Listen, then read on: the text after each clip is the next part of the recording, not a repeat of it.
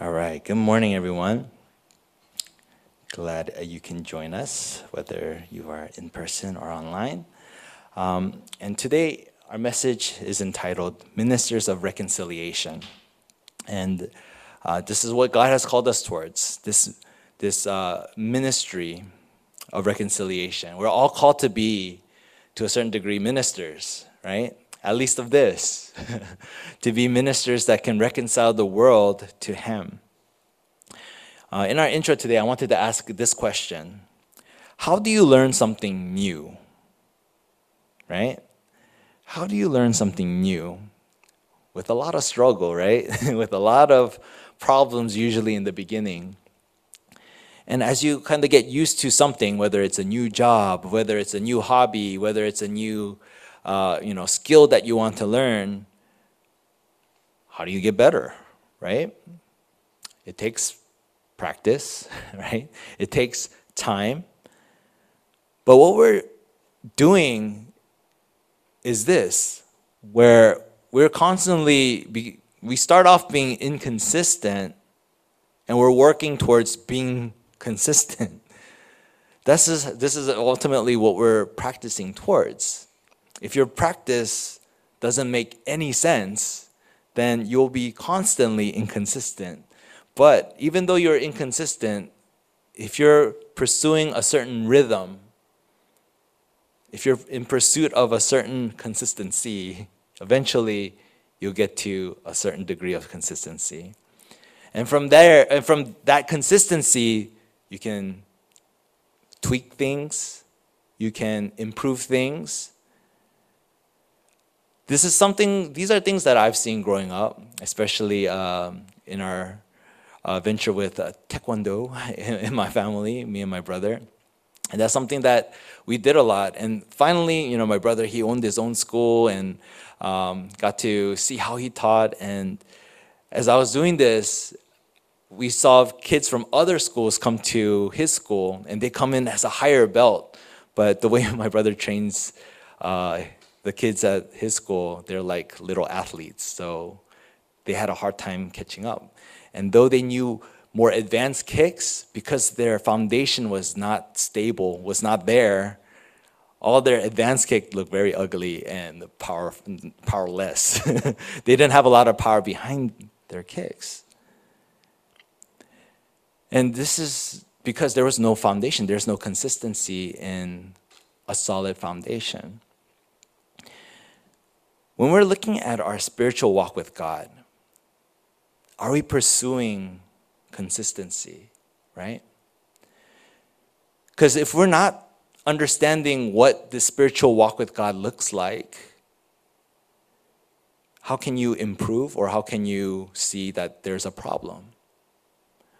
Um, recently, me and my son, we've been throwing the baseball around. He's uh, taken an interest in baseball.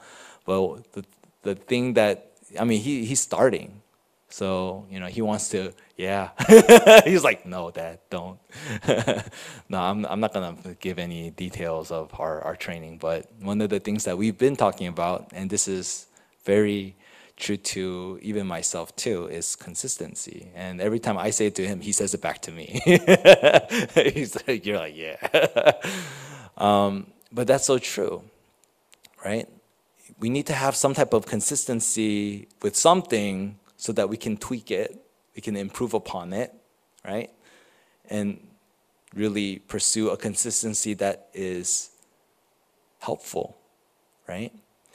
Think about it. If we can consistently receive answers from God, consistently receive answered prayer, consistently receive grace, consistently receive strength when I need it or whenever consistently know where to find God's love, you'll be someone that is unshakable. And this is our pursuit. Today, God is saying, You're an ambassador, you're a minister of reconciliation. It's like, How? How can we get there? And it starts somewhere. It might look inconsistent in the beginning, that's okay. Because eventually, that inconsistency will turn to consistency as long as you see the direction you're going. So, our first point here today is we need to be able to see beyond what we can physically see, right? Verse 16, it says this From now on, therefore, we, we regard no one according to the flesh. Even though we once regarded Christ according to the flesh, we regard him thus no longer. So, what is this talking about? We regard no one according to the flesh? It's talking about this spiritual reality that we actually live in, that we are spiritual beings. And Jesus Christ came as the answer to this fundamental spiritual problem that impacts our physical world. But when Jesus came into the scene, they didn't see him according to this spiritual need that humanity had, but they viewed him only in the flesh as a teacher, as a prophet, as an Elijah or John the Baptist or a Jeremiah, but not the Christ. They didn't see him as the true Messiah. And it says here that we once regarded him this way, but not anymore. They see that Jesus came as the Christ, one who resolved this fundamental problem of sin, separation, and Satan. No longer are we stuck here. And we need to see beyond what we see with our physical eyes. If we do, we'll go crazy. Look at the world that is around us. We recently heard about an assassination in 2022. That's crazy. Right? There's all kinds of political turmoil in the United States. That's crazy too. We live in a very crazy world right now with COVID and all the things that are happening, not only here stateside, but throughout the whole world. If that's all we live by, we have no choice but to crumble. We have no choice but to be angry or anxious or all the above. We need to see beyond that. Why are we called here? Right? In this United States of America, in Maryland, in right now, Ashton, Maryland. Why are we here? And that's what we need to discover through not only the message today, but through God's word. God, He made us into a new creation. That's what it says in verse 17. Therefore, if anyone is in Christ, he is a new creation. The old has passed away. Behold, the new has come. The old has passed away. Did I say? Uh, okay. The old has passed away. Behold, the new has come. So, for the new to come, right, that means that we're coming from something that's old, right? But that's the thing. What is that old nature that we need to exit from, right? What is that old nature? And these are things that I talked about before, and I'll, I'll go through again definitely because this is something that we really need to kind of have in our minds always is that we were stuck in idolatry. We have to understand because we are spiritual beings, we're looking to worship something. If it is not God, then it is something or someone or some ideal ideology, something. That is our nature. But if it's found in idolatry, we have some issues that we'll, we'll face where we start to have spiritual problems where if it's not God's voice or God's word that we're being led by, then it's going to be somebody's voice, whether it be a person or even, you know, the lies of Satan. And sometimes it's a, it's a real thing where people have different thoughts that kind of replay in their mind over and over again, where they're struggling, but they don't know how or what is going on, or how to overcome uh, these different problems. And this spiritual problem eventually becomes a mental problem, where the biggest mental problem is not, you know, the like bipolar depression or anything of that kind necessarily but the biggest mental problem that we see today is there are people, so many people without peace in their heart. Doesn't matter if you're rich, doesn't matter if you're poor, the result is the same. There's no peace. so it's like, doesn't matter if you're rich or you're poor, the result is the same. What does that show us? That the problem isn't physical, the problem is very much spiritual. And this spiritual that leads to the mental problem then leads to the physical problem because when we have a lot of stress, when we have a lot of anxiety, it impacts our health, whether we, we know it or not, whether you agree to science or no, science says that and shows us that, right? Where when you have a lot of stress, it causes your body to really create an environment for disease to come in.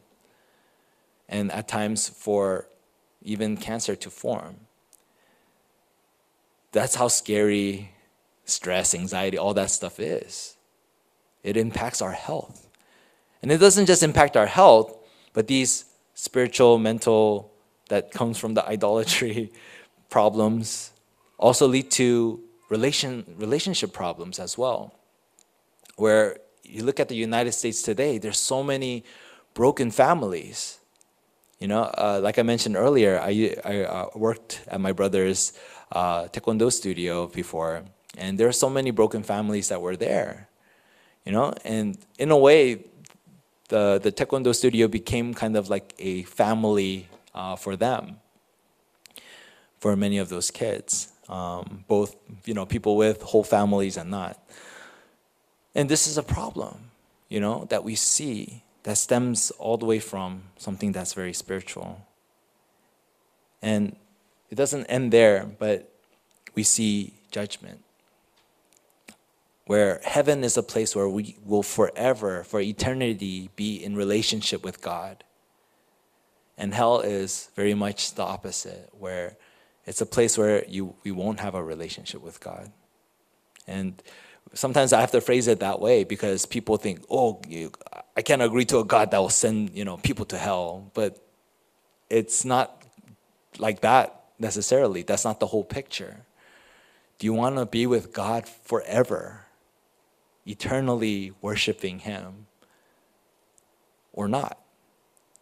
That's what it comes down to between heaven and hell. And unfortunately, it doesn't just end with ourselves, but it impacts the next generation. What we hold on to doesn't just all of a sudden disappear but also it impacts the next generation through observation or through you know the things that we pass down to our next generation. And this is what we see with our old nature. And god he created us into a new creation so that we can really exit from this this nature this old nature this old frame of living where we don't have to follow this pattern anymore. Sometimes we feel like we're stuck in these patterns of idolatry, spiritual problems, mental problems, physical problems. If you receive Christ into your heart, judgment is not an issue, or you know things that impacts our next generation. It doesn't mean that you have to have a kid to have this impact on the next generation. You have classes behind you, right? You have your you know um, people that are a few years younger than you that you set an example for. And God, He created us into a new creation to break off from this. The old has passed away, behold, the new has come. And He has given us this way of reconciliation, and that is through His Son, Jesus Christ. Verse 18 says, All this is from God, who through Christ reconciled us to Himself and gave us the ministry of reconciliation. He reconciled us to Him so that we may carry out this ministry of reconciliation to the world. Where he doesn't count our trespasses against us. What does that mean? Does, it, does that mean that he just ignores our sin? No, it means this not letting sin be the obstacle nor the excuse that we give that prevents us from receiving his grace, right? Think of it like this.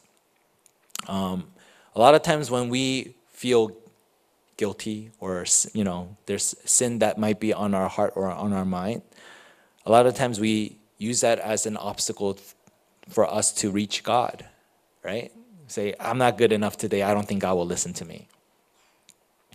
Or we can use it as an excuse. Ah, you know, I'm too bad, so why even bother? And that becomes our excuse. Or on the evangelism front, too, it can be an excuse not to talk to people that might be very different from ourselves. Um, I had an opportunity at Montgomery College a few years back uh, to share uh, a gospel with uh, a person that was uh, in the homosexual community. I, I knew, but kind of knew, but then nonetheless, I shared the gospel with this person. And um, they were very nice and uh, very receptive. And uh, we got, I got to share the gospel with this person. And you know, we were kind of talking through th- these different things, and you know, they were telling me, you know, different things that they were struggling with, and it became a great opportunity to share good news. Uh, after that meeting, uh, didn't couldn't do a follow up, couldn't meet up uh, with her, but um, it was good. I don't know how God will use uh, that situation per se, but if I let any you know, of those prejudices or things like that get in the way, it would have prevented even that opportunity to share the good news. If we look at Jesus and what he did, that's ultimately what he did. He ate with sinners and shared good news with them. How they are to transform or change from the inside out, that is the work of God. I can't change anybody, but I can sure share good news, you know? and that's what's so important for us to be able to do. Not counting their trespass against them, but being able to share and be that ambassador of God. Because Christ, He entrusts this message of reconciliation to us. Verse 19, that is, in Christ, God was reconciling the world to Himself, not counting their trespasses against them, and entrusting to us the message of reconciliation. Why would He entrust this message to us? Because it works. It's supposed to work. but the problem is, we doubt that it works. But when we trust God with that process, we'll see these answers that stem from reconciliation take place. And this is something that we have to be able to see, right? It's not something that we do on our own, but something that God does. And this is why this conclusion is so important. We need to be reconciled. It says, Therefore, we are ambassadors for Christ, God making his appeal through us. We implore you on behalf of Christ, be reconciled to God. To be an ambassador for Christ, reconciliation is a requirement. Just like I was mentioning about that uh, students that come from other schools that are a higher belt and come into our school, or my brother's taekwondo studio. It's really sad because our white belts or no belts are actually more athletic than a lot of those students that come in for the first time from other schools. And that's the thing. When we assume, I've been at this church for so many years, but never enjoyed the gospel for those 20 years, and someone that just came to know Christ for the first time, right? And really knows the taste of salvation because they just tasted it. You'll start to see like what you're missing. We need to be reconciled back to God. This is a requirement. And to start that, we need honest introspection for us to be that ambassador for Christ. Because if we don't have that honest introspection, honest, being honest with ourselves spiritually, and asking those tough questions why, why am I here? Why am I worshiping? Why am I at the Church of Love? Why am I in Ashton, Maryland, of all cities in Maryland?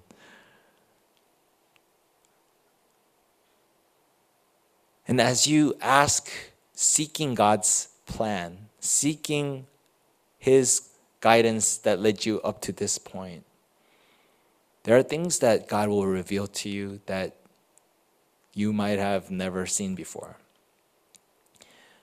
answers to help you along the way, answers to not only bring healing to yourself, but answers through you to reconcile people to God.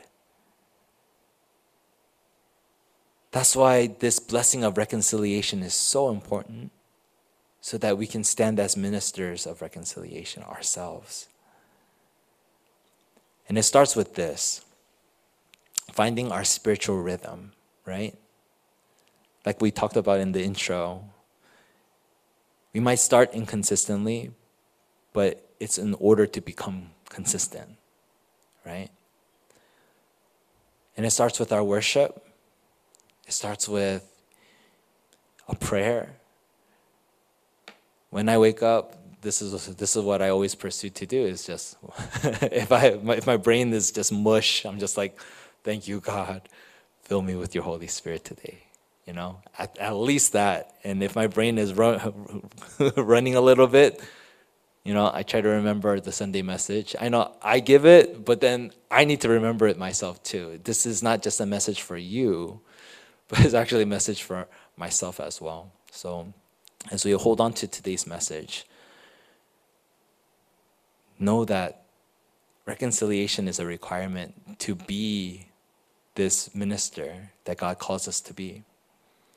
It's not something that we can all of a sudden like, oh, you know, I'm I'm tenured here at the Church of Love, so that should get me something, right? It's not like that, you know. Um, I mean, it's a good thing. Don't get me wrong, uh, but we have to kind of get our priorities right in in in making that meaningful, right? Um, making our stay here meaningful, making our uh, you know the service that we give to serve others and to worship together meaningful. It's not just for us to be a happy church, right? But for us to be an answer for other people that are hurting around us, that have no answers, that have no exit plan from their old nature. We are it. There is no other person that's going to come to the rescue for your field. God has called you. And that might seem very uh, scary, very like, are you? I'm pretty sure there's somebody better than me. but if you look at everyone in the Bible, they could say the same thing. There has to be someone better than me. But there wasn't. And I think God does that on purpose because if you had all your stuff straight and together, then you don't need God. You don't need Him at all. But when you are weak, He makes you strong. You have no answer but, but Christ. So as we hold on to today's message, as we continue, right, in this walk with God, continue our faith walk, yes, start inconsistently, that's okay, but pursue consistency so that we can build upon it, right? Keep improving our skills and keep improving our prayer lives. Keep improving in ways where we can consistently access grace, consistently access answered prayer, consistent, consistently really have that source of wisdom to know how to talk with people that are around us. Access His love so that we can love. Because our love is very limited in many, many many ways. And so we need His, right? Help me to love like you, right? Kind of the words that we sang earlier as we sing Hosanna. Because we can't with our own strength. So we need His. That's how He receives the glory, and we share in His glory.